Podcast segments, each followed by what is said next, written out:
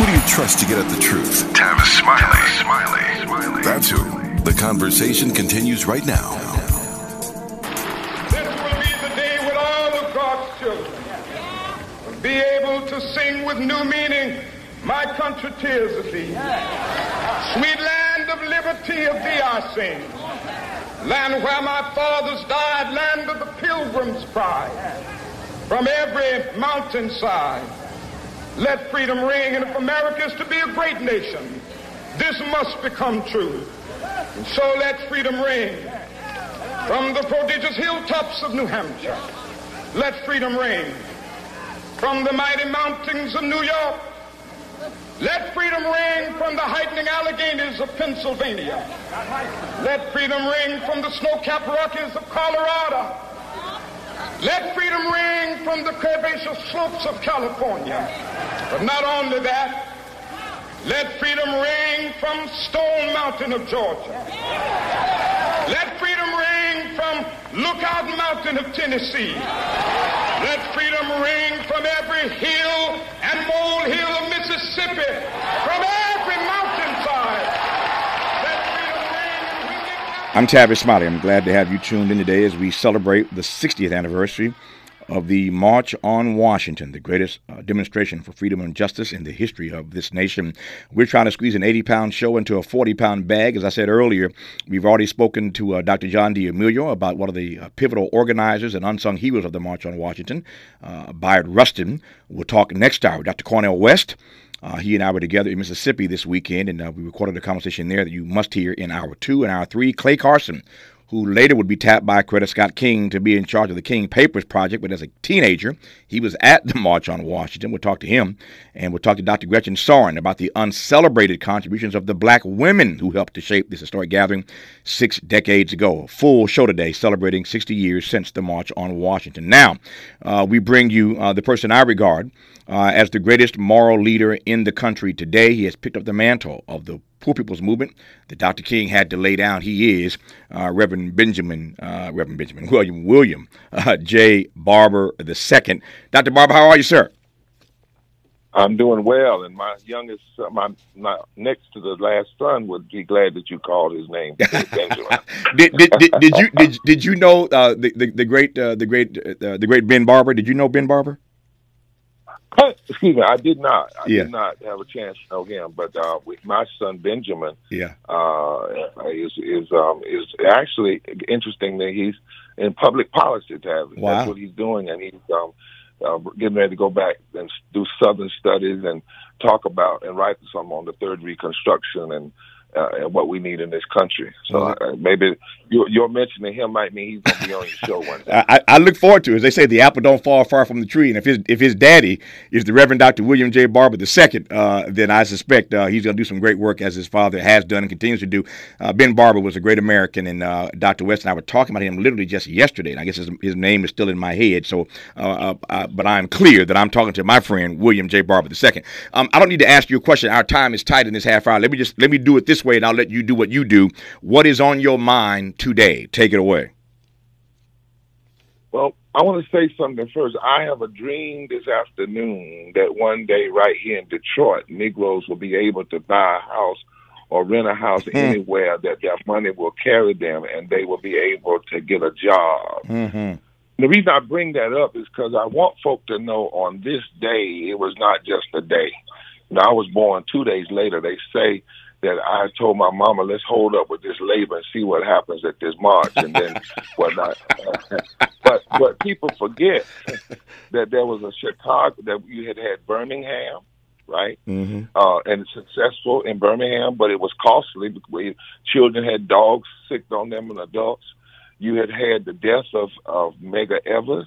You had had Rabbi Heschel in June of 20 uh, of 1963 write Kennedy and say, "Until we do right by the Negro, we forfeit the right to worship God." And Mm. and Mr. President, if you're going to do anything, ask the religious leaders to call this nation to repent, repentance, confession, and change. And then you had a gathering in Chicago. I just read from you in Detroit.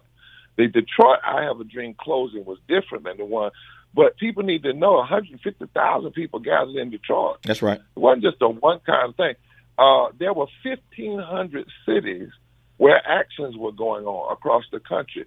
James Forman was in jail. There were two people in jail, two young folk in jail in South Carolina facing the death penalty for sitting down in the lunch counter. Mm. Uh, this was a mass protest movement. It was not a fellowship gathering. It had an intensity to it. You know, originally Bayard Rustin wanted three days of protest mm-hmm. leading into the mass gathering, and and and and and Dr. King was actually told, "Don't you don't don't bring that I have a dream piece to uh, to DC." Uh, uh, and and there was concern, you know, about um, uh, criticizing the Kennedy administration. You know, John Lewis actually said in his speech, even though we're here today, thousands of our brothers and sisters, white and black sharecroppers and former slaves, are not benefiting from the current bill in its in its consideration, and we must demand more. Mm-hmm. And so when I sit here today, I think about people who risk their lives. You know, the National Guard was on on on on standby outside of the city. That's right. Because it was concerned about what was going to happen. People were there. If you look at those pictures, nobody was looking around and jiving and joking and, hey, glad to see you. There's an intensity in their eyes. There's an intensity in the applause. Um, and they know that this is a gathering of the movement in D.C. for mass protest with an agenda because it was for jobs and freedom. Mm-hmm. And Martin's original title was Norma Normalcy Never Again. That was actually the title of the speech, which is why he was really uh, uh, challenging in America when he started out saying, but 100 years later, the Negro is not free. He was really saying, if you unpack that, I thought we did this a hundred years ago. Yes, a hundred years ago we did the Emancipation Proclamation, and then ninety some years ago we did a Fifteenth Amendment, a Thirteenth Amendment, a Fourteenth Amendment. What is wrong with you, America, that you keep making black people and brown people and other people and, and, and have to constantly come back and fight for what you've already promised? Why mm. do you keep saying this check is more insufficient fund? And then lastly, times what I'm thinking about today, and, I, am really concerned today about how we approach mass protesting and, and what we do, and and and make and, and and whether or not that if we're going to remember that we don't change the remember, like we don't create some alternative history. You know, the first agenda item on that day, because it was for jobs and freedom it was diverse. It wasn't just black. And the first agenda item was raise the minimum wage, federal minimum wage, by 75%. percent mm hmm And index it with inflation, which meant it would have gone up to $2 an hour, which, by the way, if America, it, they did raise it to 175, which is a, which is something that. But if it had happened and indexed it, the minimum wage today would be about $16 an hour. Mm. The second item on the agenda was we want a massive federal program to train and place all unemployment unemployed workers, black and white, on meaningful jobs at living wages. Three, we want to broaden the Fair Labor Standards Act to include all areas of employment. And watch this, uh, uh, uh, Tavis when Bayard Rustin, he laid out the agenda that day. This this this gay brother who was was serious and an organizer. He talked to King about doing jazz, you know, in you know mixing, you know, black theology and the black church with Gandhiism and all these things. But he read that agenda before anything happened. He made clear this is why we are here. And he then said, and we want all of it in one bill. In their mind, the Civil Rights Act would have included all of this. Hold that thought. Hold that thought. One, uh, uh, Dr. Barber, hold that thought one second. Uh, I want to return in just a moment to uh, uh, Bayard Rustin reading that agenda before anything got started. This is a history class, right? In 30 minutes. Uh, now you know that the speech was actually called "Normalcy Never Again." It got dubbed the I Have a Dream speech, but that's not what it was supposed to be called. We'll talk about that as well when we come forward with uh, Reverend Dr. Benjamin J. Barber II on Tavis Smiley. For all the freedom loving folk, this is Tavis Smiley. I feel like freedom. Smart talk for curious people just like you. Just like you. You're listening to Tavis Smiley. Smiley. Smiley.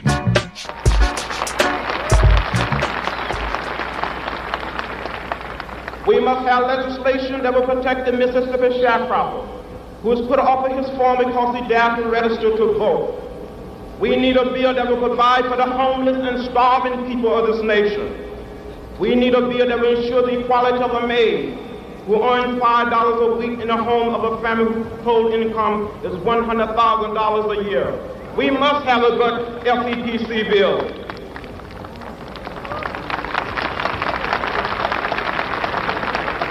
My friends, let us not forget that we are involved in a serious social revolution.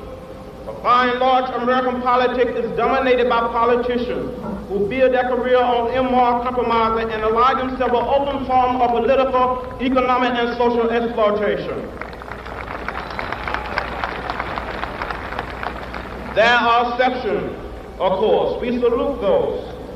But what political leader can stand up and say, my party is a party of principles? For the party of Kennedy is also the party of Eastland. Dr. Barber, there you hear, there you hear some of that John Lewis speech you referenced earlier. You heard him say the party of Kennedy is also the party of Eastland. Uh, John Eastland was no real friend to black folks. So here you have John Lewis at the microphone criticizing the Kennedy administration. You teed that up earlier. I wanted to play some of that clip for those who had not heard that. Uh, that's right, uh, uh, Tavis. You had Bayard Rustin read this agenda and said, "This is what we want." Before we, t- we want you to be clear. There's not a picnic. It's a protest. It's a mass protest. We want these bills. We demand, and if we and we really want an omnibus bill, we don't want them compromise. Then John Lewis comes along and says, "Listen, we both parties were pushing you. It wasn't a one party because in both parties." You have either people who are adamantly against us or you have people who are the moderates, as Dr. King said, who are more interested in getting along than they are in justice. And and and he said those are the worst enemies of the civil rights movement. You know, you, if you're going to have a remembrance or do anything, you got to stay in line with the agenda. It wasn't about one issue. It wasn't about one person. Even Dr. King said, make no mistake, this is not just a, a period of cooling off. Mm-hmm. Oh no, no. And, and interesting, Tavis, how he ended his speech. Now I'm gonna say something. It might make some folk a little hot, but it'll be all right. it's interesting. He didn't ever say come back to D.C. Mm-hmm. He said go back to Alabama, mm-hmm. go back to Mississippi, mm. go back and build from the state up, go back and challenge the issues, go back and fight. And I think in saying that, what he was saying was, if we come back, we need to come back with more intensity. That's why in '68 he said we're coming back, but we're gonna stay. Mm-hmm. And there is a place to come back to DC. But if you don't come back with an agenda, if you don't come back with the criticism of both parties that have not that where they've they, they've uh, I mean an analysis where they've succeeded and where they failed. If you don't come back and say some things are non-negotiable, then what can happen is you're just back, mm. right? But you're not back in this tradition. This was a mass movement protest. It was not a day. Yeah. And so, if you think about if you think about it real quickly, Tavis, where we are uh, in terms of today, 60 years later. Now, you referenced earlier, we, it wouldn't have been a 65 Voting Rights Act and a 64 uh, um, uh, Civil Rights Act, Mhm. but we also have to recognize both of those were limited. They were they were tampered down, tapered down. True. They were compromised, and they were not made permanent. Right. Then we got the '68 King died. We got the Fair Housing Act, Sure. murder, and so we celebrate all of that. But 60 years later, poverty is still the fourth leading cause of death. The fourth leading cause of death in this country, higher than homicide. From the Hold, hold that butt. 60 years later. Hold that, hold that butt one second. Um, and I hear your point about 60 years later. I want to allow you to finish that and then tell us where we go from here. Uh, let you address that Kingian question. Uh, the he I'm talking to is Reverend Dr. William J. Barber II, who you're listening to right now on Tavis Smiley. from Leimert Park with love. Love. This is Tavis Smiley. Let's get back to more of Tavis Smiley right now. I got about four minutes left, uh, Dr. Barber. I'll let you have every minute of it. Uh, finish your, your that run you were on about where we are 60 years later and answer that ultimate question, that Kingian question, where do we go from here? Well, you know, you got to know where you are to know where you're going. One of my concerns about even the gathering that just got yesterday is is the impact that people really didn't get the mic, and there wasn't that big and peace really laying out where we are on the critical issues. And you heard in different people speaking, but there are these five interlocking injustices: systemic racism, systemic poverty, ecological devastation, denial of health care, the war economy, the false moral narrative of religious nationalism. In our day, just like King said, you had to address racism, militarism, and poverty. In his day, those five interlocking injustices must be addressed simultaneously. That's number one. We have to go there. Number two, it has to be the full breadth of the community and diversity. Number three, we can't get distracted by the culture wars. You know, a governor like DeSantis will go after a Black History course, and a lot of people want to get on him about that, and we should. But you should, but this man also blocked living wages. Mm-hmm. This man also blocked health care, and people died because of it. We have to make sure that we stay, keep our eyes on the prize. Fourthly, uh, Tavis, in this space where I run those numbers, fourth leading cause of death is poverty. Uh, 140 uh, some million people in poverty and low wealth. Uh, 87 million people without health care. Uh, 4 million people that get up every day and can buy unleaded gas and can't buy unleaded water. Um, 350,000 people died during COVID, not because of COVID, because they didn't have health care. Poor people died three to five times higher during COVID because 68% of the money that we spent for COVID went toward corporations, business, and not to the people. And the way we delivered services, it was not the virus, it was the way we delivered services. So, yes, we have to challenge the extremists in the Democrat, uh, uh, Republican Party. We also have to say to the Democrats, you had both – houses in the presidency, and you did not restore voting rights. And voting rights have been gutted uh, now for, for, for, for since 2013. Mm-hmm. Uh, we've not raised the minimum wage for nine years. So yes, we can celebrate some of the things you've done, but you, if you're going to talk about you support Dr. King, mm-hmm. you can't say that or the March on Washington, and you didn't do living wages and health care and voting rights as a minimum. So what we're saying is we got to go back. Yep. So the Poor People's Campaign we have to have mass gatherings on these issues at state capitol. We're going to do it in February. 30 of them simultaneously demanding five or five basic things have to happen if you have power. Living wages, child tax credit, health care, and restoration of the Voting Rights Act. And then in next June 15, we're going to have a massive Poor People's Low Wage Workers Assembly mall march on Washington and to the polls, led by poor and low wealth people, demanding basic things. and then the thirdly, we're going to set a goal to touch at least 15 million poor and low wealth voters who have not voted. But when you check their records and they did vote, they tended to vote progressive, but we don't even call their names or talk yeah. to them. Movement time. And go it, back. Go it, back. It is movement time. I love that phrase. Go back. King didn't. King didn't say come back. King said go back, and that's why I love the Reverend Doctor Benjamin J. Barber II. Now retired uh, from pastor of Greenleaf Christian Church down in North Carolina. He is uh, now at Yale, uh, continuing his work in witness. Uh, Dr. Barber, I love you. We'll talk soon, my friend. All the best to you. Thank you so much. Blessings to you.